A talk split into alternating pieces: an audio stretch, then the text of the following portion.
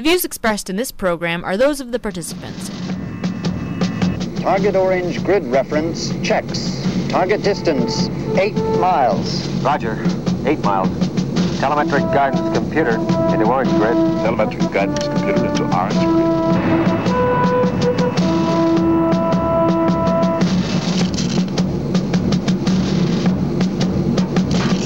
Target distance 7 miles. Correct track indicator minus 7. Roger. 7 miles.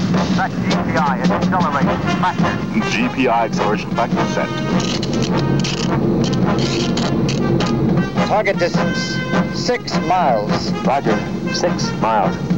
Pulse ident transponder active. Pulse ident transponder active.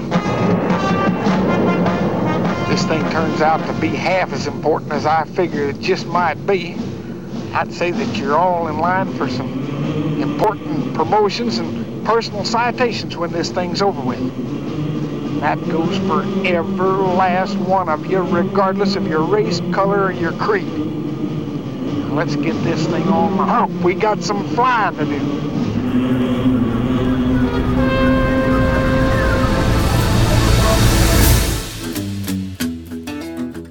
Welcome, everyone. It is Thursday, September 1st, 2016. I'm Bob Metz, And I'm Robert Vaughn. and this is Just Right, broadcasting around the world and online. Join us for an hour of discussion that's not right wing, it's just right. fade into color and color into black and white. Under the bedclothes, everything will be alright. Two very different themes on Just Right today. In the second half of the hour, I'll be reaching a bit outside of my own area of expertise or knowledge as we take a look at Canada's pending purchase of the F 35 jets amidst the political intrigue that Canada will not purchase the F 35. We'll be kicking off that second part of our show today with a 2013 commentary and story, as wonderfully told by Bill Whittle about the F 22, which at that time was the precursor to the F 35 and the most sophisticated plane on the planet. So, should Canada buy the F 35, or should Justin Trudeau go ahead with his election announced plans to not buy the F 35?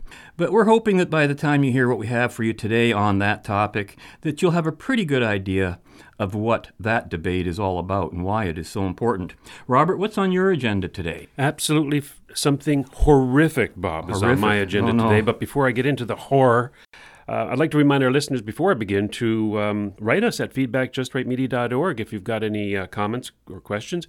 Follow us on Twitter, like us on Facebook, subscribe to us on iTunes, and uh, visit our website, justrightmedia.org, where you can find links to all of our social media and all of past episodes of Just Right. Now, the horror I'm getting into. Anyone familiar with Ayn Rand's publication, The Objectivist? Remember The Objectivist, Bob? Was Oh, that yes. big, thick blue book? Yep, I As a have- matter of fact, you got one behind you. Right behind me, that's one of two copies that I happen to have. Yeah. Uh, well, The Objectivist, um, anybody familiar with it will recall the regular feature she included in several issues called From the Horror File. Oh, yeah. Snippets of news items or speeches which exemplified the worst of contemporary philosophy. The exemplars were categorized in one of, the five branches of philosophy metaphysics, epistemology, ethics, politics, or aesthetics, or under some specific sub branch such as education or psychology. The horror files were presented usually without comment by Rand, as anyone familiar with her philosophy of objectivism would have readily seen why she would include them and laid, label them as being horrific. Having read The Objectivist, I could no longer read a newspaper or magazine or listen to speeches or experts or politicians without asking myself, would this fit into my own horror file? For the past couple of years, I've been collecting such items and have amassed hundreds of horrific examples of mental evasion, irrationality, immorality, left wing lunacy, and cultural atrocities. I have box loads of those things just out there in the next room. They're called newspaper clippings. yes. Now, I thought I'd share some of them with you today and also go over some of Rand's items uh, just to let you know what kind of things she chose to put into her horror file. Although I'm sure that many of you, uh, many of you will have heard a lot of these before and are, and are familiar with them. I wonder if you'd have thought of them in the same philosophic terms as I or Miss Rand did. It may be an indication of our times, just to, to pick up on your point, Bob, that uh, when Rand wrote The Objectivist from 1966 to 1971, many of the files were sent in by her readers. If she were alive today and if The Objectivist were still in print, there'd be no need for readers to submit their findings of horrific philosophy. Any page of any newspaper or magazine is now full of them. In fact, it would be more difficult to find examples of objective journalism, or objective science, or objective art or of objective acts of moral behavior than to find uh, the opposites. Mm-hmm. From the Objectivist of November 1966, as reported in Las Vegas Review Journal, November 30th, 1965, filed under Ethics. One of the lucky things in this world is to have something obviously wrong with you. It ordinarily helps a human being to get ahead if he has a recognizable but not too repulsive a defect. We expect excellence always from our champions, and usually from each other, but we also expect failure and lack of performance from them sometimes too. Every hero that has embedded himself deeply and lastingly in the affections of mankind has had a recognizable wart. This enables the rest of us to identify ourselves with him and smile and say, Well, after all, he was human too. Now, from my own file, dated July 28, 2015, as reported in The Guardian and filed under Ethics. Get a load of this, Bob. Okay. Katie Hopkins is, quote, super keen on euthanasia vans, unquote, and says they are far too many old people. The Sun columnist, who launches her own panel show, If Katie Hopkins Ruled the World, next month, said it is ridiculous to live in a country where we can put down dogs, we can put dogs to sleep, but not people. In an interview by Michael Burke in Radio Times Magazine, Hopkins says, We just have far too many old people. Asked for her How many solu- does she have? I don't know. I wonder if You she'll. know, it implies ownership right off the bat. Yeah, right? I like I know. own somebody. Yeah, Right? you you get the idea of Yeah. why this is included. Yeah. As for her solution, she said, "Easy, euthanasia vans, just like ice cream vans that would come to your home." The former celebrity Big Brother con- contestant added, "It would all be perfectly charming. They might even have a nice little tune they'd play. I mean this genuinely. I'm super keen on euthanasia vans." We need to accept that just because med- medical advances mean we can live longer, it's not necessarily the right thing to do. Unquote. The only comment I have is you just can't make this stuff up. Oh, wait, you can. Anyone remember the movie Soylent Green? You know, but when I hear a comment like that, I almost wonder if it was made up. It's almost hard to believe that anybody can think like that. Uh, apparently, it is absolutely genuine. I mean, it's a different. It's it's not the argument about you know the right to die or anything like that. This No. is that, that that's idiocy. No, this is about we have far too many old people. Uh, who, you, Well, who Who says? are you Yeah. to say that? Should somebody say that to you when you're 65? Mm-hmm. Or maybe 50? That's old for a 20 year old. Right. What a load of nonsense. From the Objectivist of December 1967, as reported in the New York Times Magazine, January 29, 1967, and filed under Epistemology. Some of Marshall McLuhan's insights are so original that they evade immediate understanding. Other paragraphs may forever evade explication. Most clear writing is a sign that there is no exploration going on, he rationalizes.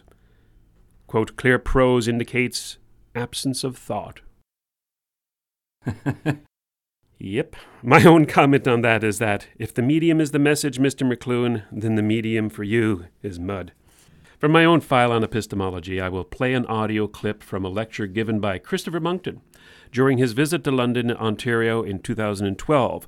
The lecture was on the topic of climate change, and while answering a question from the audience, Monckton was interrupted by another member of the audience, one Dr. Gordon McBean, who is president of the International Council for Science and a contributor to the United Nations International Panel on Climate Change. Let's give a listen.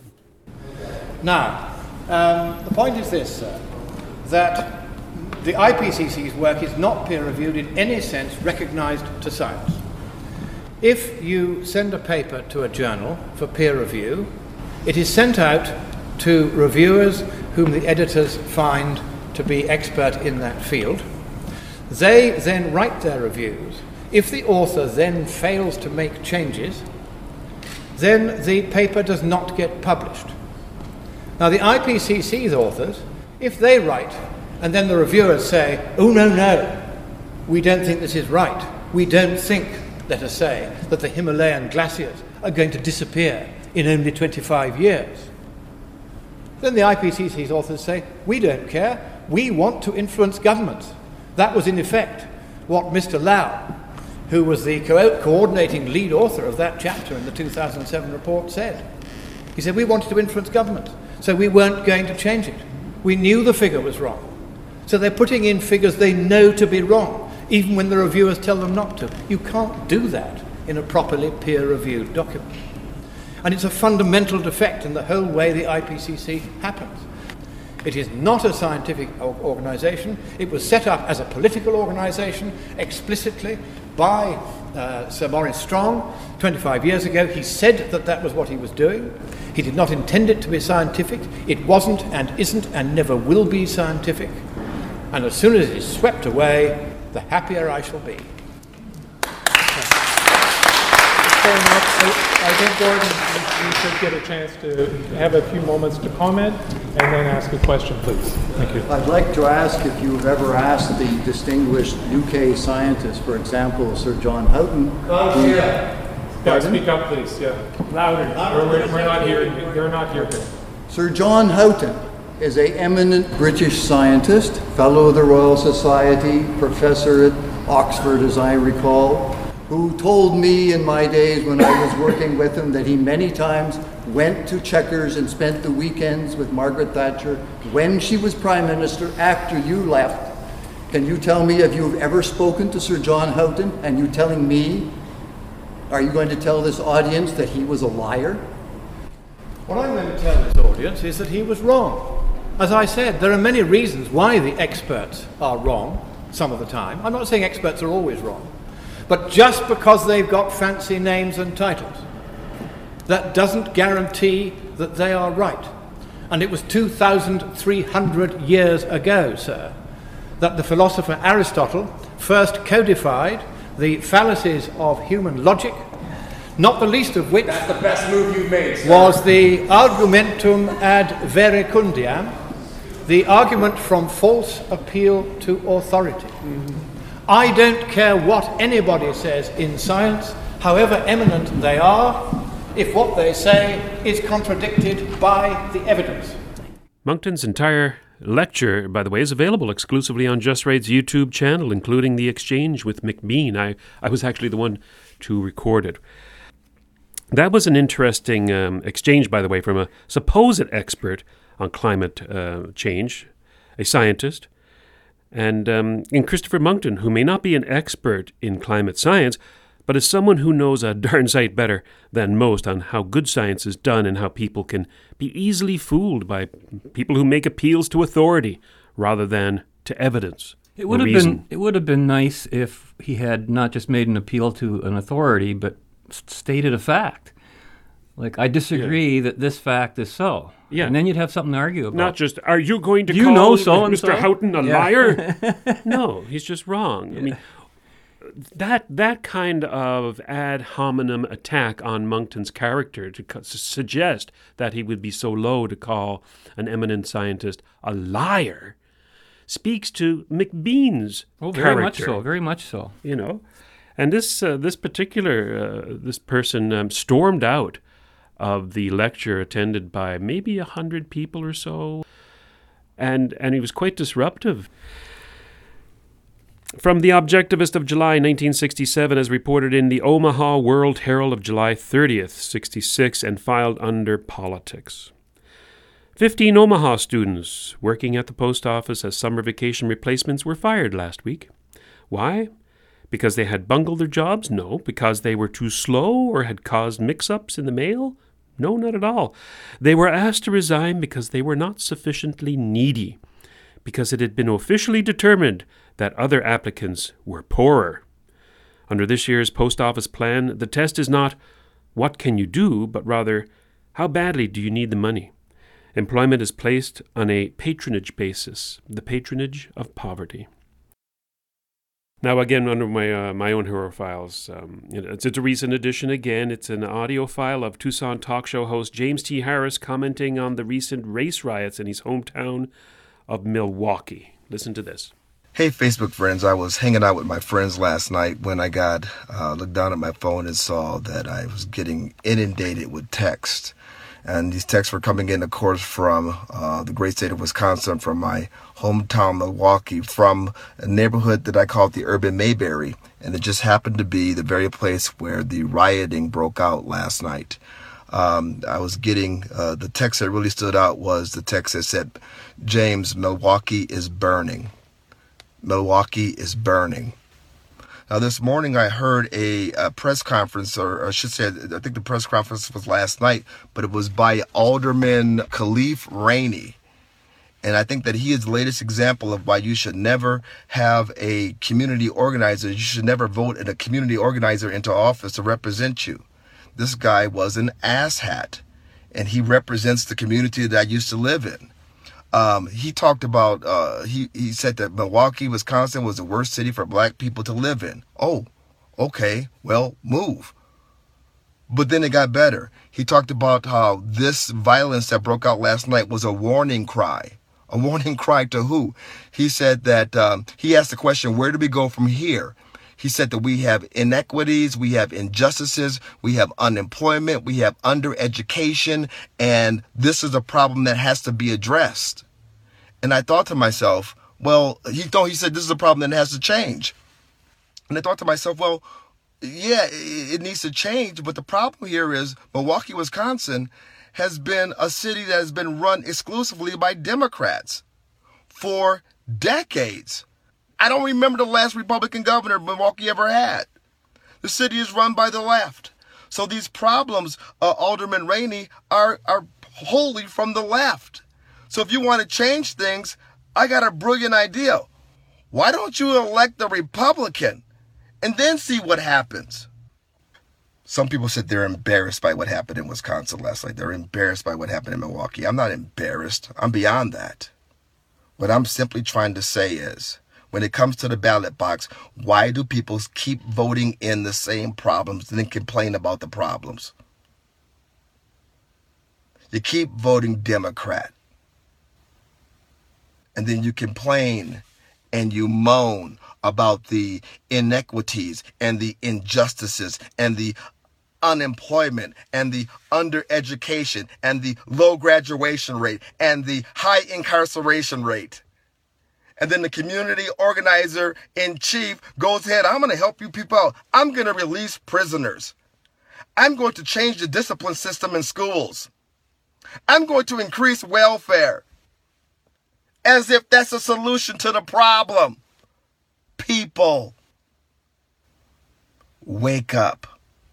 I am afraid that Americans of African descent are becoming the Americans' version of the Palestinians take that for what it's worth. Now, Mr. Harris isn't, you know, the uh, the issue um, here. Of course, he's just the messenger. It's the race riots and the response by the politicians that uh, is the reason I included it in my horror file under politics. And while I can sympathize with Mr. Harris's regarding his observations of the complete ineptitude of the left's destruction, or I should say, aptitude in, in, the left's destruction of American cities, I feel it has to be said that his solution of voting Republican would not necessarily solve the problems as he sees them. What is needed, and this is where Ayn Rand comes in in the philosophy of objectivism, because she identified it, what is needed is a complete cultural change spanning all areas, areas of society, from the academic to the arts.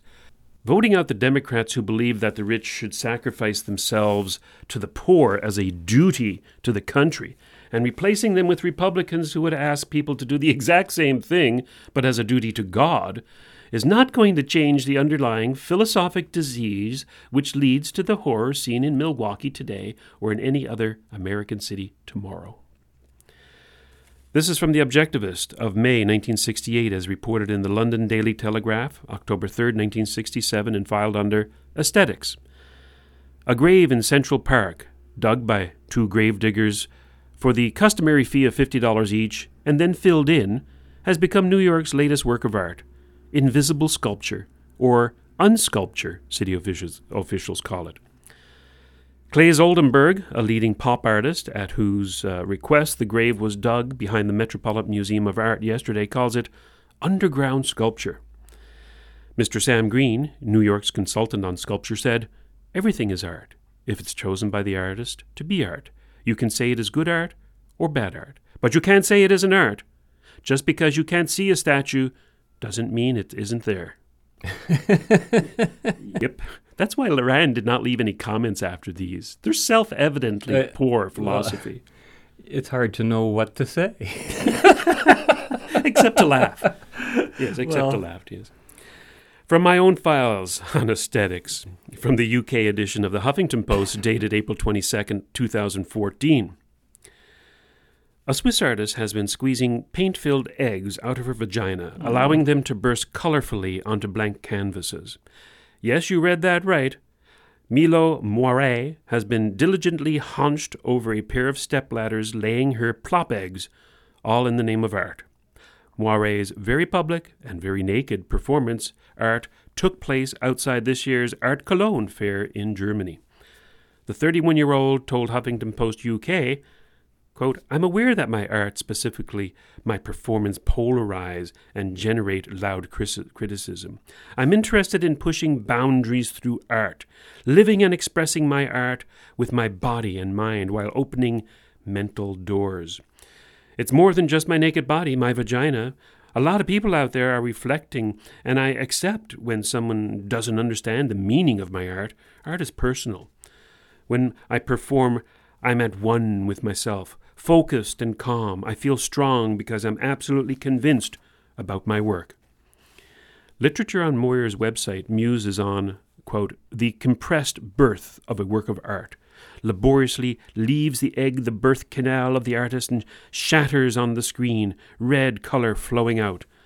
The next egg holds a different color, and thus arises gradually, accompanied only by loud plops, an abstract work, archaic, uncontrolled and intuitive.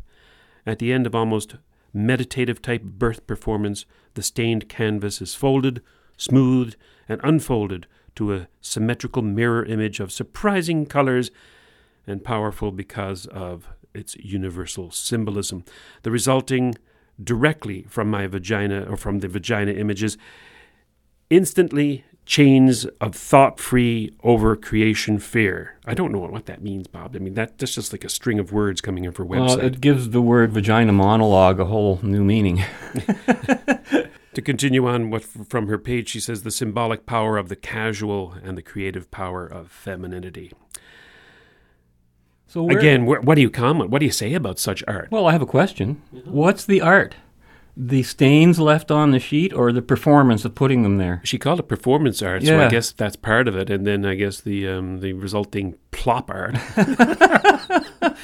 she hangs on somebody's wall, some poor Yeah. sod's wall. Yeah. Talk about leaving a stain on your career. Oh. Under metaphysics physics in the Objectivist of July 1967, as reported in the Wall Street Journal, December 15, 1966. Quote, Chrysler Corporation recently broke ground for its Turkish plant by having a Muslim holy man slaughter a ram on the site. Rain washed the animal's blood into the ground. A good omen, according to Chrysler. yeah. In my own horror file, as reported by ABC Online out of Australia, dated January 25th, 2016, and filed under Metaphysics, transgender athletes should be allowed to compete in the Olympics and other international events without undergoing sex reassignment surgery, according to recommendations by International Olympic Committee medical officials.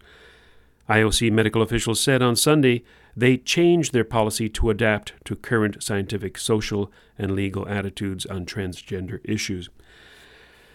And I suggest that if you don't understand why I would include that news item on a, you know, under the uh, metaphysics, just consider why it is categorized under that rubric, metaphysics, which, by the way, is the branch of philosophy which deals with reality and identity. My only comment wishing or imagining something doesn't necessarily make it so. Sometimes I get real deep with stuff. Can you imagine? Check this out. How about we all had the power to just think about where we wanted to be at and we could just be there? Wouldn't that be cool?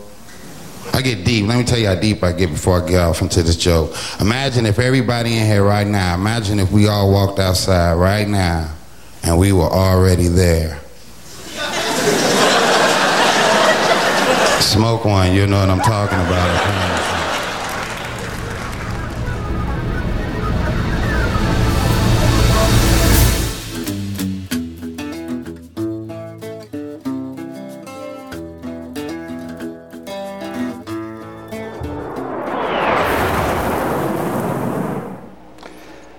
Everybody, I'm Bill Whittle and this is Afterburner. Back in November 1st of 2012, two Iranian Su-25 jets attempted to intercept a United States unmanned Predator drone operating in international airspace over the Persian Gulf. The Obama administration released the information on November 8th, by the way, after the election had been safely won. Now, the Iranian jets fired a few bursts of machine gun fire, but they missed the drone. It's actually harder than it sounds. The Predator is small, slow, and pretty hard to hit. But firing on a nation's aircraft, manned or unmanned, while over international waters constitutes an act of war. And I recall feeling that the lack of response on the part of the Obama administration was yet another signal to the most dangerous regime on the planet that while the American sword may still be strong and sharp and supple, the arm that wields it had grown weak and unskilled and indecisive. Then, in March of this year, something really remarkable happened, and it's something we can learn a lot from if we're so inclined. Once again, a U.S. MQ 1 Predator drone was flying routine surveillance in international airspace. Iran launched an intercept mission, this time by an F 4 Phantom II, the United States Air Force workhorse of the Vietnam era and one of many American jets inherited by the Iranians after the overthrow of the Shah in 1979.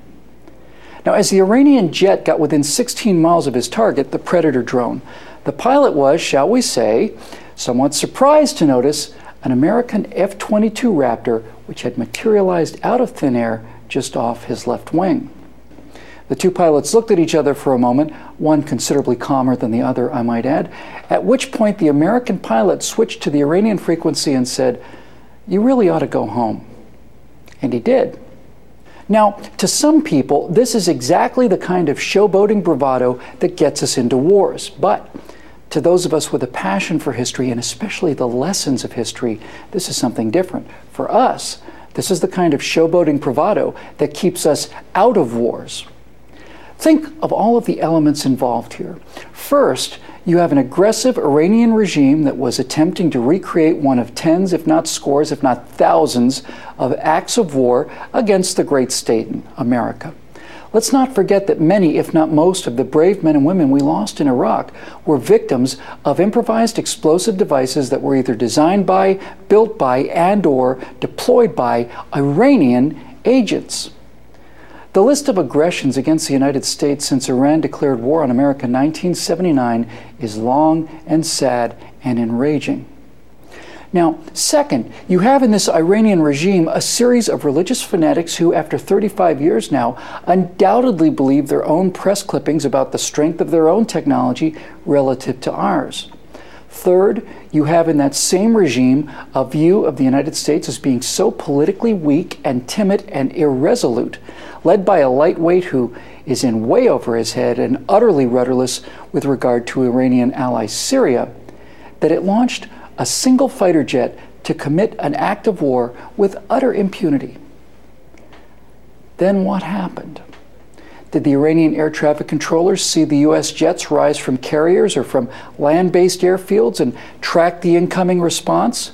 No, because if they had, they would have vectored their jet away from the drone while they whistled a cheerful tune over the radio. Now, that Raptor just appeared out of thin air. The F 22 Raptor is, without any question whatsoever, the world's most advanced air superiority fighter. That jet was just a few feet beneath and behind the Iranian F 4, casually inspecting its weapons load. And when he rolled out on the Iranian's wing, I assure you that after the mission was over, the Iranian ground crew searched the cockpit in vain for the missing seat cushion. Now, that is a calculation that the Iranians did not expect and one that they will not soon forget. That an American strike aircraft could have attached itself like a remora to one of their fighters on a combat mission will leave a deep and lasting impression upon them. The casualness of it all, the lack of drama, that's what's going to gall them the most, you see. This incident reminds their political leaders, in the clearest of all possible ways, of the immense capability gap between our armed forces and theirs, a gap they are able to convince themselves is narrowing so long as it's not put to the test, like it was in this incident. Now, it's incidents like this that punch through political calculations of estimations of strength and weakness and provide our enemies who continue to plot and scheme and parse and plan that maybe out in the real world they really ought to go home. You are listening to Just Right, our weekly broadcast get together that can be found entirely archived online at www.justrightmedia.org. What we just heard was one of the many great Bill Whittle spins on an issue or topic told in a way that is uniquely his. He was, of course, speaking about the F 22 Raptor, the predecessor to the F 35, which did not exist at the time of Bill Whittle's 2013 commentary. His story is what got me interested in the whole issue of the F 35 in the first place. What's really important about Bill Whittle's story is the principle behind it. Thanks to the power of the F 22, what could have been a battle confrontation was instead a casual and routine patrol. Quote, the casualness of it all, the lack of drama, notes Whittle.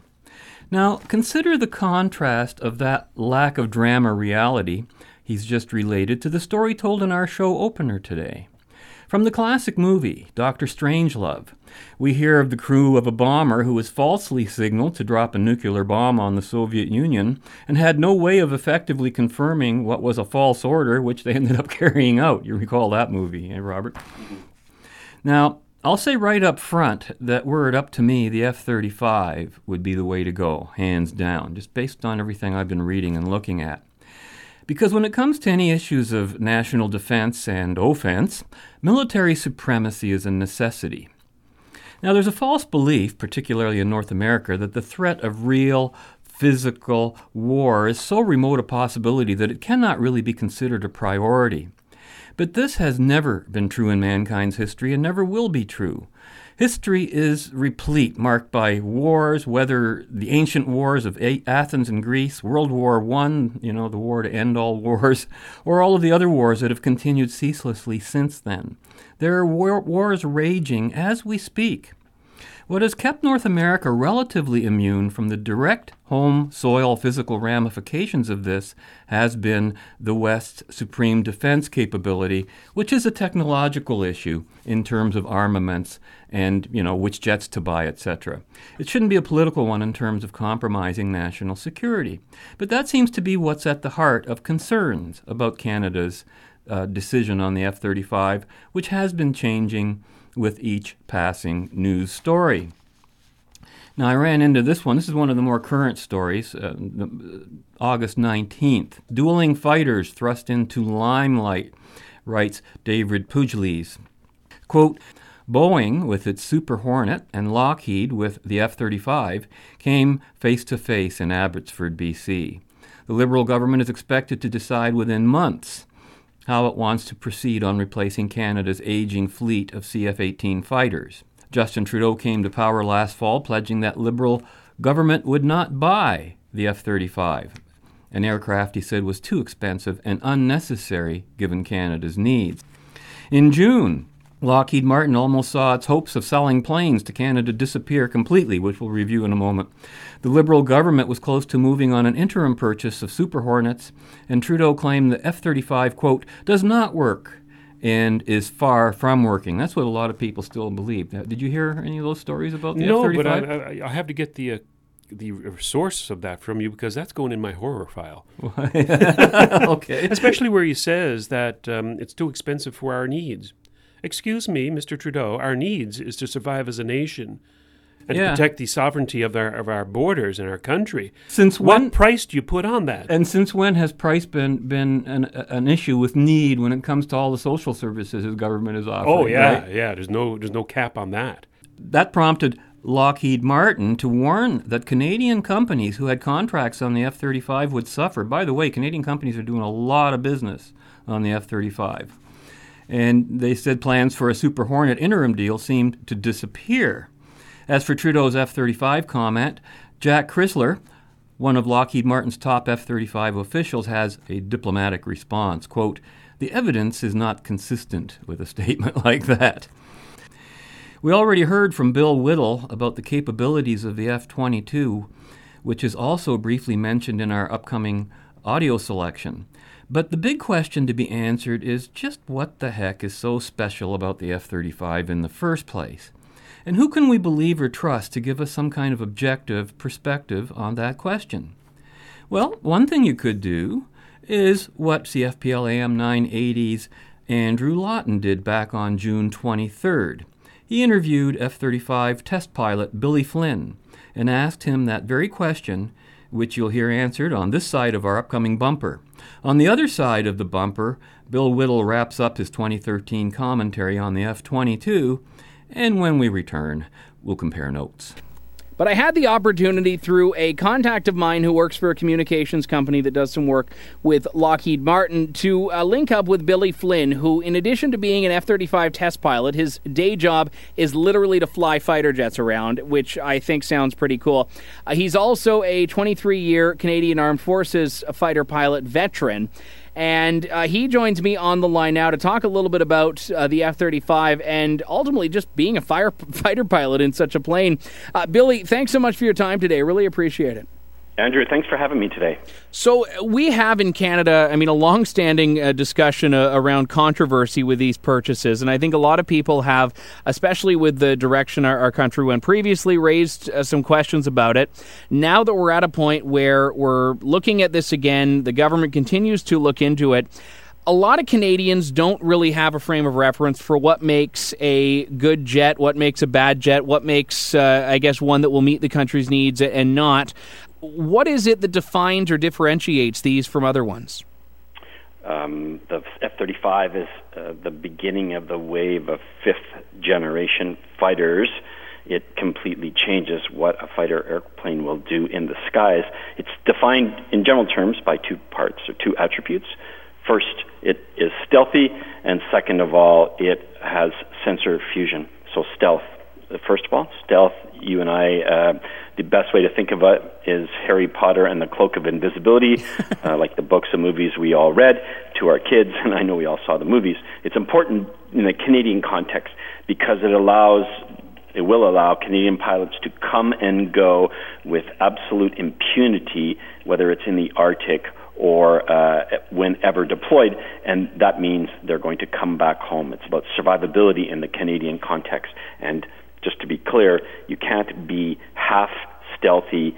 You are you either build an airplane to be completely stealthy from the ground up, or it is not. It's an either or, and that really isn't a distinction. Is a distinction when we talk about fourth generation fighters that are out there versus an F-35. So the mm-hmm. second part is sensor fusion. I see when I fly an F-35 everything that exists on the ground over the sea and in the air for hundreds and hundreds of miles, 360 degrees around me. It all gets fused together in the presentations that I see in the two iPad screens that I look at in my workspace. It matters in Canada because we're going to talk about sovereignty protection over the Arctic and patrolling and controlling the uh, hundred, the millions of square miles of Arctic sovereign Canadian territory, and to see all that vast airspace and over the ground takes an airplane or uh, airplanes like the F-35 to cover the astonishing distances that we're talking about, and they are orders of m- magnitude more in what we see than the fourth generation airplanes. I was a Typhoon test pilot. I first flew the CF-18 33 years ago, and I've flown uh, F-16s for years. All those fourth generation airplanes were great in their day, but they are all passe now, replaced in um, now 11 different nations by the F-35 the iPads and the helmet I wear, which is a lot like Tony Stark wears in the Iron Man or Avenger movies, that allows me to uh, fuse and synthesize and handle all that data. It's a lot like a video game where um, to every kid out there, the video game inevitably wins. We get overloaded. And that happened in all those fourth generation jets, including the ones in competition against the F 35. At some point, the human loses. And the only way you can uh, get to the data that's really important who are the bad guys and who are the good guys is through the technology of sensor fusion that's in the F 22 Raptor that the American Air Force flies and the F 35. And you either have that data or you're not in, you'll not be able to survive out there. So the F 35 does everything the Hornet does, and then another complete different dimension. So it goes I fly uh, F-35s almost every day. It goes 700 nautical miles per hour. That's 1,300 kilometers an hour, full of bombs and missiles. That really means it is faster than an F-18 when it's ready for combat. It goes further in distance and stays up in the air longer than any of the CF what the CF-18 did. It fights air to air mm, on a completely different dimension, dramatically more lethal than a CF-18 did, and it drops all the bombs that the CF-18 drops in this day and age the laser guided bombs and the GPS guided bombs and shoots all those missiles. So it does all of that. But what it does that's really unique is it gathers information. It's a, it's a node of uh, sucking up, sponging up data from everything that the enemy has out there. And it allows, it transmits all that data back to the ground so that commanders can see what's out there hundreds and hundreds of kilometers ahead of the battle space so that you completely own the battle space. You're omnipotent out there. Uh, everything we've seen from the F-35 tells us that it uh, uh, does everything the fourth generation airplanes did, and then another dimension more. 48 F-35s will be based at Fairbanks, Alaska, by the American Air Force, patrolling over the Arctic territories. Denmark will fly F 35s over Greenland to protect their sovereign territory. Norway, in the far north of Norway, will fly F 35s single engine is not an issue for technical reasons in any discussion in Canada, but I appreciate how sensitive it is, sensitive it is for people out there. Um, it's really important to understand that our Russian friends, with seven to eight production lines building fighters and bombers today, are taking the Arctic very seriously. They built and refurbished 15 bases inside the Arctic Circle in 2015 alone. Our threat is very, very real. The only airplane that can go far enough, can stay in the air long enough to patrol the Arctic coast, see everything that's out there, and be invisible to the enemy so that our men and women come back is an F 35. And if you are not a stealthy airplane up against the Russian stealth fighters and the very capable Russian aggressive fourth generation fighters, you're not coming home whether you have one engine or two unless you have a stealth fighter underneath your uh, that you're flying.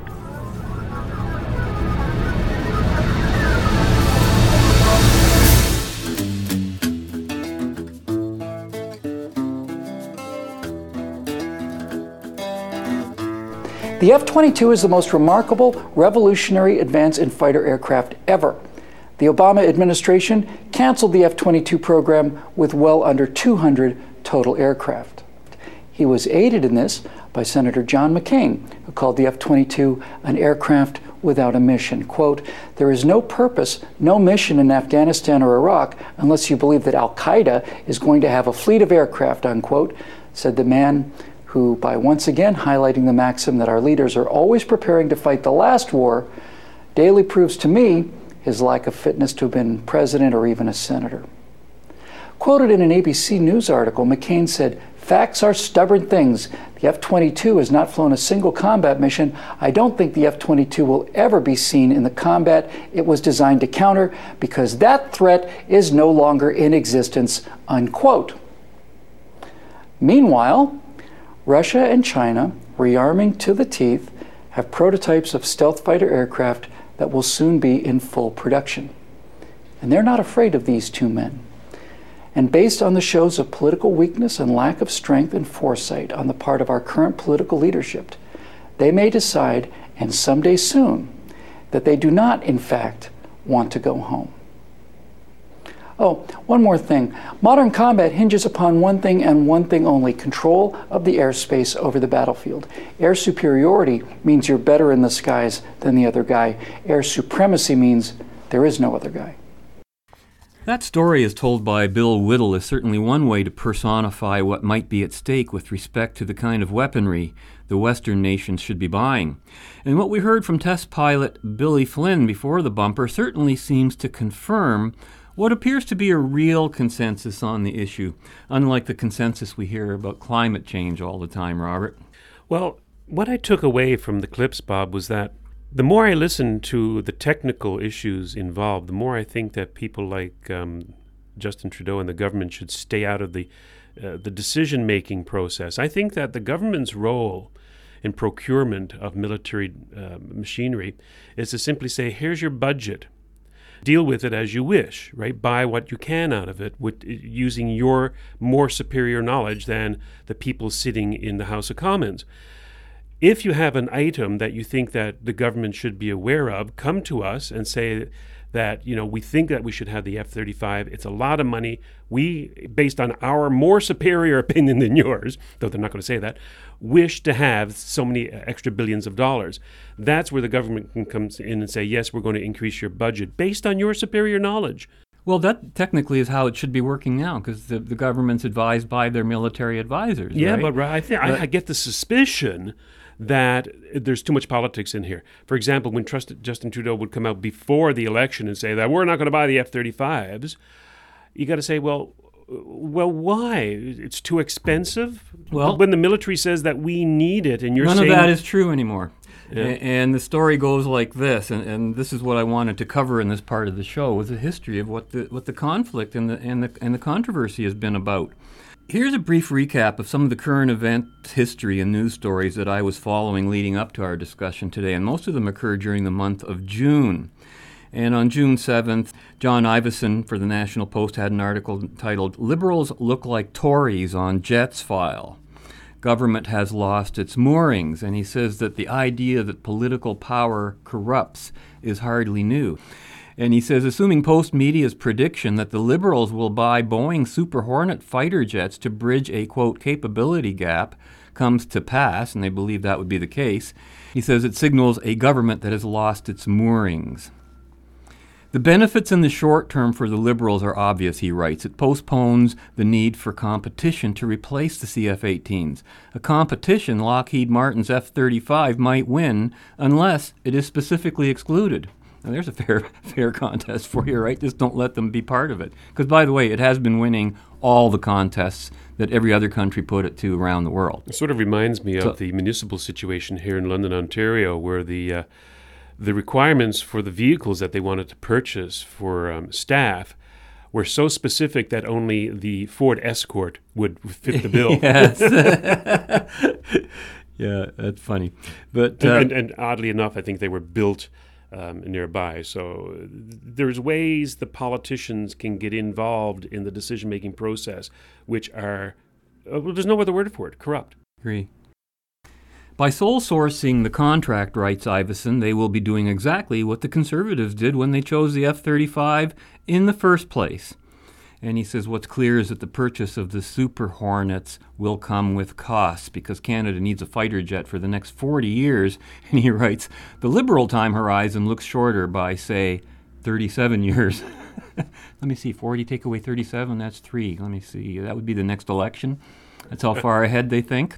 That's the bottom line, he writes. The Canadian people and their armed forces deserve the straight goods, an open and transparent competition that ends up choosing the plane best suited to defending this country against all threats.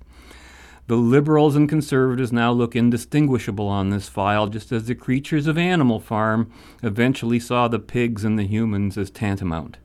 They, they looked from pig to man and from man to pig, but already it was impossible to say which was which, he writes what I might say is that his, his own article suggests that that's not the issue, that the problem is not the similarity of parties, but the, but the issue of picking the proper aircraft for Canada's defense needs.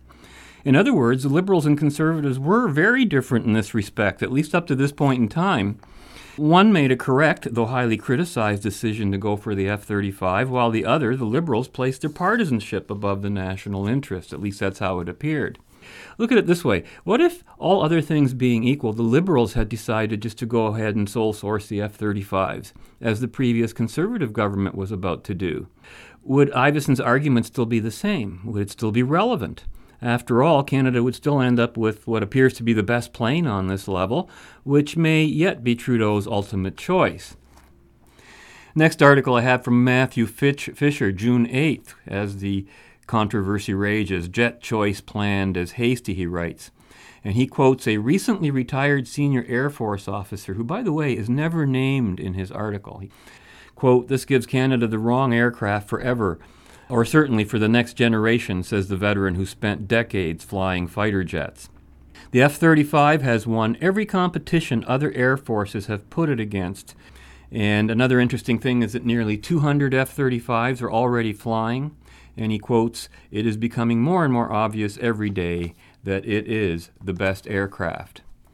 One of the reasons long cited by the Liberals for excluding the F 35, also known as the Joint Strike Fighter, is that it has dropped dramatically in price. And get this, Robert Finland recently costed the Super Hornet at $92 million each. How much do you think the F 35 was? I don't know. 85 million. And so now it's cheaper than it was when than So when Trudeau was it- talking. So it's amazing how, how things change in a couple of months. If they don't get it, then price was not the issue. That's right. Is that that what That- you're saying? Well, that it certainly isn't now. Then, of course, Andrew Coyne on June 14th, headline Fighter jet bids must be open from the National Post. And he says, Little did anyone ever suspect that, in fact, the Liberals planned to dispense with the competition altogether when they said that they were going to have an open and transparent competition earlier. And he says, Yet it would appear to be the best explanation for the news as reported in the first week of June that the government intends to purchase an unknown number of Boeing Super Hornets via a sole source contract without competitive bids of any kind. And he writes, The suspicion is that the purchase has been undertaken for, and he writes, Are you sitting down? Political reasons. no. Imagine that. By postponing the competition, neither buying the F 35 nor explicitly refusing to do so, they escape both the threatened lawsuit by Lockheed Martin and the ignominy of choosing the F 35 without formally reneging on the promise to put the bulk of the purchase out to competitive tender at a future date.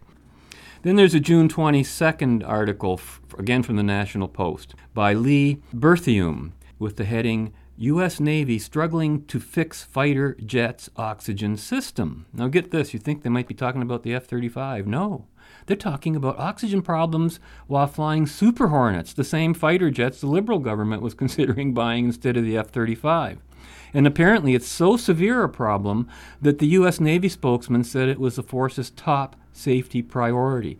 Uh, pilots are passing out and having issues with uh, decompression and stuff like that. The U.S. military has had similar issues with its F 22 fighter, but so far there have been no reports of this issue with the F 35. So that must be one of the improvements that they've made. So there's a bit of political news history which is still in the making about the F 35.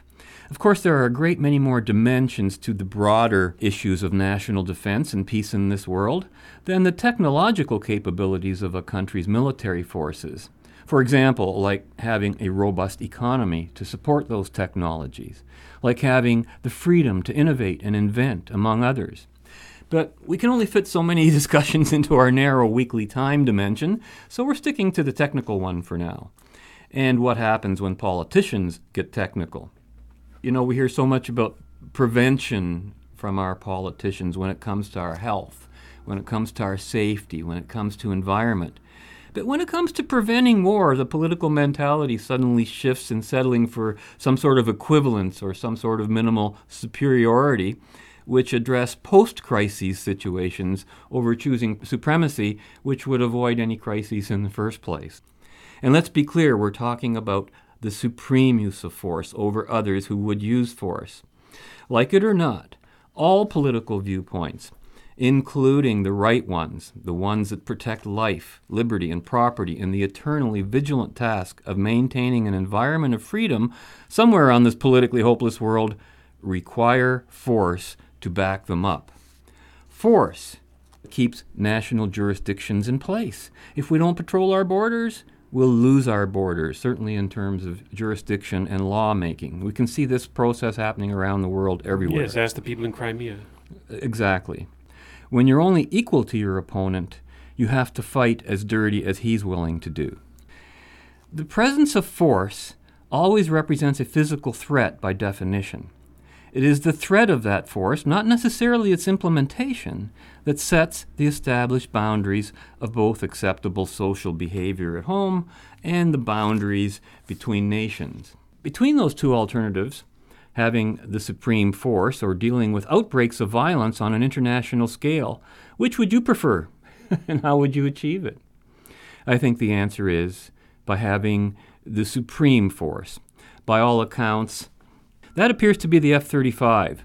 And if the F stands for freedom, it's a bargain at twice the price. uh, any thoughts on what you've heard, Robert? I know you've been listening to this, and you're not. Uh, you've had a military background. Would you agree with the assessments you've heard, or uh, I know Well- I know we're not experts on this. We're lay people. That's the thing Yeah. is that it's, so, it's such a complex thing, and what we don't know and we don't realize is the the wheeling and dealing that goes on with these uh, companies, uh, Lockheed Martin and and, and uh, the other uh, manufacturers of the other jets, and government and military officials. I'm sure that there's a lot of things that go on behind the scenes that we're just not privy to, and um, I think that um, the best way to do it is for the politicians to stand back and um, take the best advice from their military leaders and give them what they what they ask for and what they say that they need to um, protect us.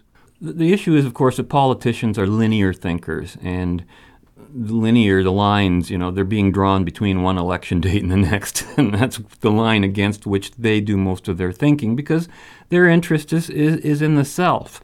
When the American Democratic politician cited earlier by uh, Bill Whittle argued that the F 22 was, quote, an aircraft without a mission, I thought that was odd because he was actually testifying to the effectiveness of its presence.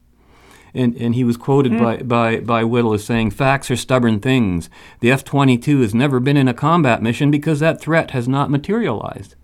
Well, hello. Because nobody wants to get into a Right. fight with an F 22. And that's what has always been the case. That's what happened when we first started in the Cold War with, uh, with nuclear weapons. People weren't going to argue with the guy with the biggest gun, all right? That's basically how they're not even going to they're not even going to pick a fight with you. It's when things become equivalent. You know, we talk a lot about equality. This is not an area we want equality in. There was Okay? an old saying back in the Cold War: "Peace through superior firepower."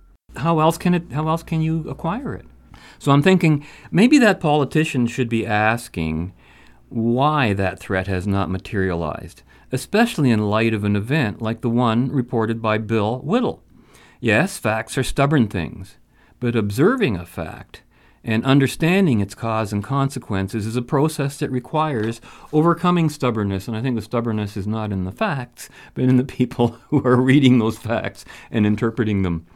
So that's all I've got to say on, on, on the whole issue. Anything you might want to add to that, Robert? No? Well, let's say to our, our listeners, may the force be with you, if for no other reason than to give you the energy to force yourselves to tune in to Just Right next week. No need for deterrence, because that's when we'll continue our journey in the right direction. Until then, be right, stay right, be right, act right, think right, and be right back here. We'll see you then. fade into color color into black and white. Under the bedclothes, everything will be alright. With one swift move, the good doctor hoisted the miscreant out on his ear, declaring, What you need is an etiquette lesson. I love that. You got your own tough guy catchphrase. Oh. Perfect for you, Frasier. Dirty Harry meets Emily Post. Come on, show me how you grabbed him. Use Niles. No, no, Dad. I will not toss Niles about the room. Oh, no, go ahead. Rough me up, Mr. Big Hero Bully Bouncer. Now, Frasier, why do you keep backing away from this? I mean, you should be proud of yourself. We all think you did the right thing, and the newspaper does too. That's right. And I'm going to fix you a proper hero's breakfast. No, no, no, Daphne, please, really, uh, it's not necessary. Thank you all. It's just, this isn't sitting well with me. I find it hard to believe any good can come of violence.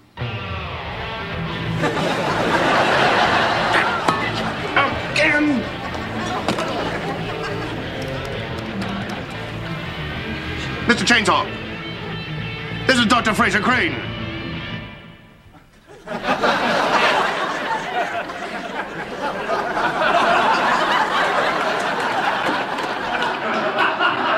Go ahead, Daphne.